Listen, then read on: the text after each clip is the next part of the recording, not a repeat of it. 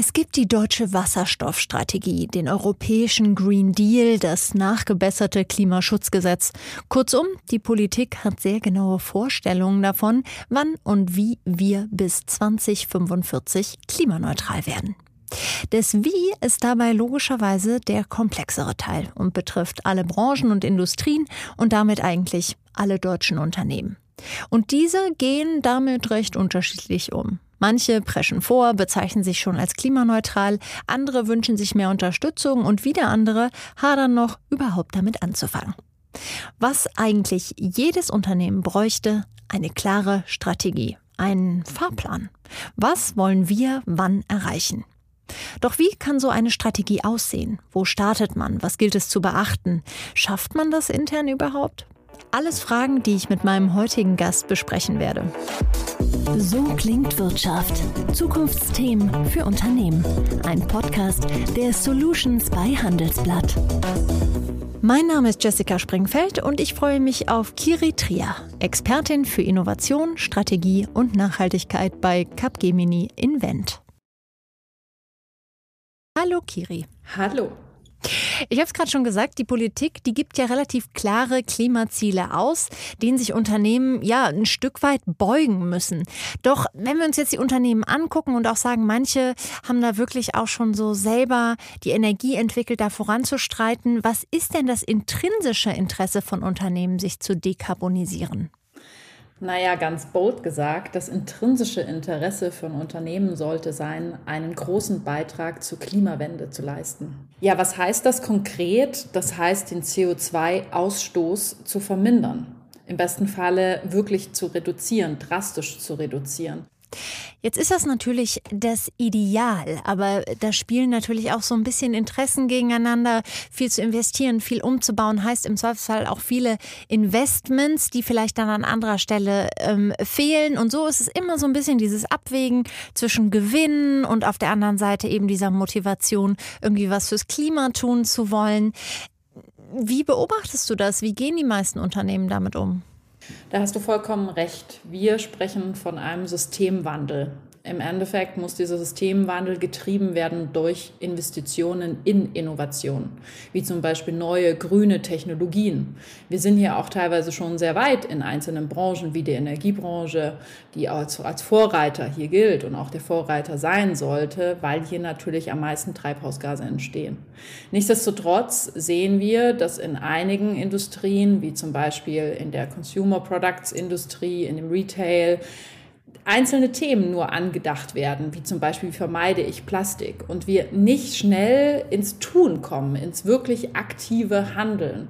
Und das hat natürlich auch mit einer fehlenden Messbarkeit oder einer Intransparenz in der Messbarkeit zu tun. Jetzt haben viele Unternehmen ja zumindest schon mal angefangen. Viele machen das auch relativ plakativ, gehen dann irgendwie nach draußen und sagen, wir tun fürs Klima X, Y, Z und hängen sich das so ein bisschen sozusagen an die Fassade. Und trotzdem äh, merkt man dann, dass es vielen dann doch schwerfällt, den nächsten Schritt zu tun, über kleinere Projekte hinauszukommen. Warum ist das so? Weil, wie gerade von dir schon richtig angesprochen, ursprünglich das Nachhaltigkeitsthema in der sogenannten Corporate Social Responsibility Unit verankert war und nicht es eine eigene Nachhaltigkeitsunit gibt. Also das heißt eine Abteilung, die sich wirklich nur um das Thema Nachhaltigkeit im Inneren des Unternehmens wie auch des Äußeren des Unternehmens, also das heißt gegenüber Lieferanten und Co. Ähm, ja, positioniert und dafür auch verantwortlich ist. Das ist das Erste. Das Zweite ist, dass es natürlich schick ist, eine Zahl nach außen zu geben, die weit in der Zukunft liegt, die marketingmäßig aufgereitet werden kann und die ein ja, sehr weites Ziel ist. Und ich frage einfach währenddessen nicht nach in den nächsten zehn Jahren, was die Firmen wirklich erreicht haben. Jetzt gibt es aber erste Indikatoren wie Vermögensverwalter wie BlackRock zum Beispiel, die in Bezug auf den Don Jones Sustainability Index ganz klare Ziele gesetzt haben. Und wenn Firmen diesen Zielen nicht nachkommen, also gewissen Meilensteinen, die sie verortet haben, nicht nachkommen, nach einer sogenannten Science-Based Target Initiative, das heißt wissenschaftlich fundierte Ziele, dann werden sie vielleicht im Endeffekt nicht mehr mit Kapital gefördert. Jetzt hast du gerade eine Sache angesprochen, die man machen könnte, nämlich wirklich ein Unit im Haus haben, das sich um genau diese Themen übergreifend kümmert. Wäre das so ein erster Schritt oder wäre das sozusagen schon ein Schritt zu weit? Ähm, wenn du Firmen berätst, wo fängst du dann an, wenn du wirklich sagst, okay, wir entwickeln jetzt mal eine ganz klare Strategie für euer Unternehmen? Vollkommen richtig. Wir fangen genau dort an. Als allererstes das Thema an das Board zu gliedern, das heißt an den Vorstand direkt. Es braucht jemanden wie einen Geschäftsführer für das Thema Nachhaltigkeit. Ähm, das bedeutet, es braucht jemanden, der hauptmäßig dafür verantwortlich ist, der ein dementsprechendes Wissen mitbringt, fundiertes Wissen, weil das Thema Nachhaltigkeit auch sehr komplex ist bezüglich der Frage, wie man überhaupt Treibhausgase erfasst im Unternehmen, wie man diese dann misst, wie man dann eine sogenannte sogenannte Dekarbonisierungsroadmap auch aufstellt, was das bedeutet für die einzelnen Abteilungen, ob das ein produzierendes Gewerbe ist, nicht produzierendes Gewerbe ist. Und das Ganze sollte auch wissenschaftlich fundiert sein. Und dazu kann man nicht einfach den Marketingchef zu einem Nachhaltigkeitschef machen oder den Kommunikationschef zu einem Nachhaltigkeitschef machen, weil er einfach auch nicht das dementsprechende Wissen mitbringt. Gibt es denn irgendwelche ähm, Beispiele? Ich weiß, du darfst keine konkreten Namen nennen, aber eine Art Roadmap, die du dann immer wieder beobachtest bei den Unternehmen, die du berätst? Irgendwas, was denen gemein ist? Definitiv. Also nach dem ersten Schritt, wo man eine eigene Sustainability-Einheit installiert hat in seinem Unternehmen, macht es auf jeden Fall Sinn, sich die sogenannten Treibhausgase anzuschauen. Das bedeutet, man entwickelt einen sogenannten Corporate Carbon Footprint. Ähm, diesen erhebt man in den sogenannten Scopes, also Scope 1, 2 und 3 eines vorgegebenen Greenhouse Gas Protokolls. Ähm, das sind einfach feste Frameworks, das sind große Excel-Listen, die können auch datenautomatisiert ablaufen. Das machen wir zum Beispiel auch. Und so identifiziert man die relevantesten Aktivitätsdaten, wie zum Beispiel Energieverbrauchsdaten, Produktionsmengen, bezogene Rohstoffe, Materialien und gewisse Dienstleistungen in diesem Zusammenhang. Dann erstellt man so eine Treibhausgasbilanz und die gibt einem dann ein sogenanntes Baseline-Szenario. Also das heißt, wir sagen ja immer, ähm, wir müssen nach Pariser Klimaabkommen, dürfen wir nicht über einen Beitrag von 1,5 Grad kommen. Jetzt ist die Frage, wie viel Ausstoß ein Unternehmen hat an Emissionen, damit es im besten Fall unter die 1,5 Grad kommt. Und das wird ja heutzutage in Tonnen äquivalent gerechnet. Und es gibt tolle Firmen wie zum Beispiel Right Based on Science. Das ist ein junges Startup aus Frankfurt und die errechnen genau diese Baseline-Szenarien für einen.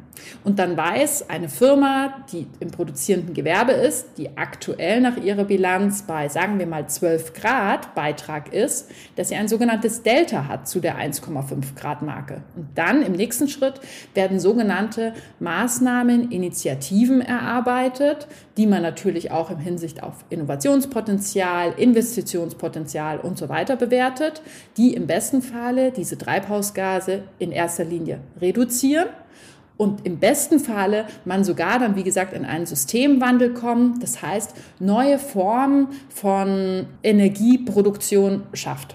Alle weiteren Initiativen sind dann industriespezifisch auf jeden Fall.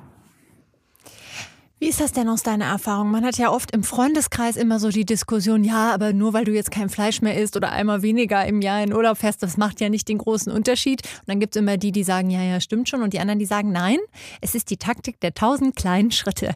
Wie ist das denn bei Unternehmen? Ist das da so, dass es ganz große Hebel gibt oder ist es auch da meistens so, ja, ein bisschen mühsam ernährt sich das Eichhörnchen? Also man muss eben an tausend Stellschrauben drehen, damit man insgesamt dann eben wirklich wirklich auf einen guten Carbon Footprint kommt?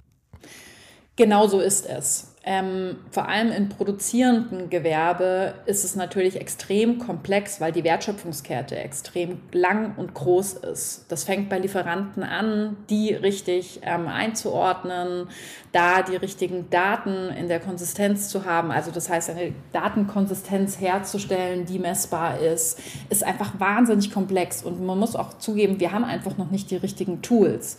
Deswegen würde ich empfehlen, immer von innen heraus, von innen eines Unternehmens, Unternehmens anzufangen und sich dann langsam an der Wertschöpfungskette heranzuhangeln. Wenn man das Ziel hat, die ganze Wertschöpfungskette gleich transparent zu gestalten, dann wird man, glaube ich, sehr schnell frustriert sein, weil man merkt, wie kompliziert die Datenerhebung sein kann.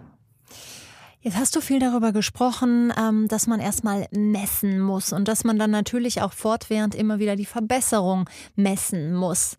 Ähm, wie stelle ich sicher, dass ich eben richtig messe und warum fällt das vielen Unternehmen so schwer? Das hat in erster Linie damit zu tun, dass ein Greenhouse-Gas-Protokoll extrem viele Kennzahlen, also Treibhausgaskennzahlen, erfragt. Und diese sind im Wettbewerbsvergleich teilweise einfach noch nicht richtig einkategorisiert. Ich mache mal ein Beispiel, um das vielleicht ein bisschen konkreter zu machen. Wenn ich jetzt die Schraube eines Autos habe, an dem linken Rad hinten, dann kann es sein, dass ich einfach noch nicht weiß, wie viel diese Schraube in der Produktion an CO2 emittiert hat. Das heißt, um ein ganzes Auto und die nennen wir 60.000 Teile, die in so einem Auto drinstecken, ähm, wirklich transparent zu schalten in den Daten, muss ich von jedem Teil, das in so einem Auto ist, wirklich wissen, wie viel CO2 emittiert wurde bei der Produktion. Und jetzt wissen wir ja, dass die Materialien nicht aus dem gleichen Land kommen, dass die Materialien von verschiedenen Ziellieferern kommen.